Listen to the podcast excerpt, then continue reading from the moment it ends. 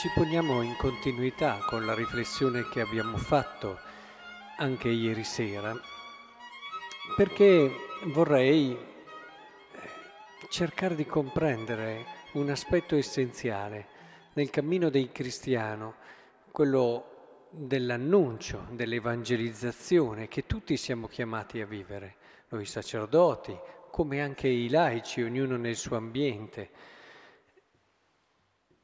Dice una cosa interessantissima Paolo.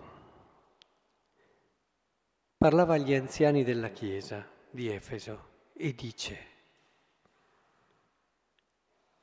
non vegliate sul gregge, non so se ci avete fatto caso, ma dice prima vegliate su voi stessi e su tutto il gregge. Interessante. Perché la tentazione a volte è molto forte. Ho delle persone da aiutare. Bene, mi butto, mi lancio. Soprattutto le persone generose, le persone buone, e ne ho conosciute parecchie, quando ci sono delle situazioni di necessità si lanciano. Poi, se non c'è la prima parte del vegliare su noi stessi, succede a me che o ci si rimane in mezzo o a volte eh, non c'è più l'energia, o addirittura quello che sembrava essere un aiuto si trasforma in un rapporto strano, non equilibrato, fatto di pretese, fatto di eh, una persona che si attacca in modo esagerato e, e alla fine ti ti succhia via tutto quello che di spazio e di vita hai e così via. Ma tutto questo perché all'origine non c'è stato quel sano vegliare su se stessi. Quanti giovani o sacerdoti anche, ma anche persone laiche impegnate che hanno iniziato a fare del bene, poi dopo eh, si sono trovati in situazioni che non sono più riusciti a gestire. E addirittura a volte hanno anche perso quello che era l'orientamento iniziale, si sono anche allontanati o dalla loro vocazione o da quelle che erano altre situazioni, perché questo vegliare su voi stessi è decisivo. Ecco, non dobbiamo intenderlo come uno star sempre lì a, ad attendere alla nostra santificazione, la nostra crescita, la nostra maturazione senza impegnarci mai. Perché è chiaro che anche nell'impegno concreto che noi cresciamo, maturiamo, ci sono tutte e due queste dimensioni. Però credetemi che più che mai, come già dall'inizio dello scorso secolo era diventato un riferimento essenziale nella formazione dei sacerdoti, credo che più che mai oggi sia importante nella formazione del cristiano e dell'apostolo ricordare il valore di questo impegno intorno a se stessi, di costruire una personalità che vive di fede, lavorare sulla propria libertà interiore. Quando si va ad annunciare il Vangelo non si è liberi, si fanno solo dei danni. La, la propria libertà interiore, il proprio equilibrio, anche la propria crescita nelle virtù, perché anche la fortezza, se non l'hai sufficientemente robusta, dopo un po' eh, il tuo impegno viene meno, perché le difficoltà di solito aumentano e così via.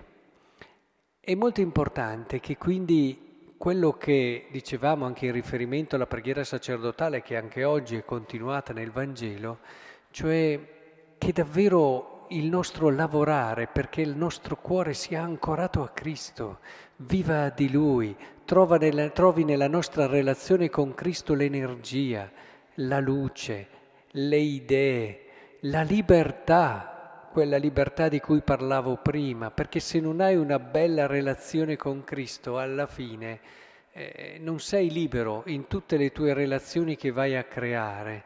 Si dice, si usa un termine un po', sono relazioni che diventano un po' pelose, per dare un, un senso di, cioè appiccicose, E, e che non hanno, anche perché poi sono chiuse, non portano, non hanno quel bel respiro quel bel respiro che porta oltre, che spinge oltre verso Cristo. E credo anche che quella che sia una cosa essenziale, che non dobbiamo mai dimenticare, è quello che ci viene detto anche nel Vangelo. Nella sua preghiera al Padre Gesù dice: ma ora io vengo a te e dico questo mentre sono nel mondo, perché abbiano in se stessi la pienezza della mia gioia. Cioè, come fai ad annunciare se non hai una pienezza di gioia? Cosa porti? Guardate che la gente se ne accorge subito se non hai la gioia nel tuo cuore, se non hai davvero quel senso di compiutezza, di bellezza interiore, ma se ne accorgono subito. Eh, cosa vai a portare se non hai quello? Eh, è quello che devi, quella gioia che vivi nel cuore, che proprio perché è autentica desidera espandersi intorno, eh, altrimenti vai invece nel tuo agire da apostolo a cercare di compensare dei vuoti che hai, e credetemi che ce ne sono più di quanto crediamo di persone che, che dietro all'annuncio mettono invece eh, delle intenzioni non mature. Comunque è proprio qui il bello, quando abbiamo, e qui è bello vedere Paolo, una persona così, la grazia di incontrare un testimone così, un testimone autentico, vero, non perfetto, eh, lo ha detto anche Paolo che non era perfetto, ma però profondamente innamorato di Cristo, profondamente innamorato di Lui, che ormai ha costruito tutta la sua vita intorno alla sua missione. Avete sentito, è commovente anche il suo saluto nella prima lettura, eh, possiamo riprenderlo appena. Dopo aver detto questo si inginocchiò con tutti loro e pregò. Tutti scoppiarono in pianto e gettandosi al collo di Paolo lo baciavano, addolorati soprattutto perché aveva detto che non avrebbero più rivisto il suo volto, e lo accompagnarono fino alla nave. Beh, non c'è niente di male che ci siano dei legami così, questi sono legami profondi, belli, non sono quegli legami appiccicosi di cui parlavo prima, sono quei legami profondi che non hanno niente di contrasto rispetto al Vangelo e alla libertà del Vangelo, anzi, a volte una persona che non è capace di legami profondi probabilmente non è neanche capace di legame profondo con Dio. Perché ce lo ha detto anche la lettera di Giovanni tante volte, come fai ad amare Dio che non vedi se non ami il fratello che vedi? E potremmo parafrasarla, come fai ad avere una relazione profonda, ricca con Dio, se non riesci ad avere delle relazioni ricche, profonde con le persone vicine? È molto importante che eh, guardiamo la bellezza anche di questa.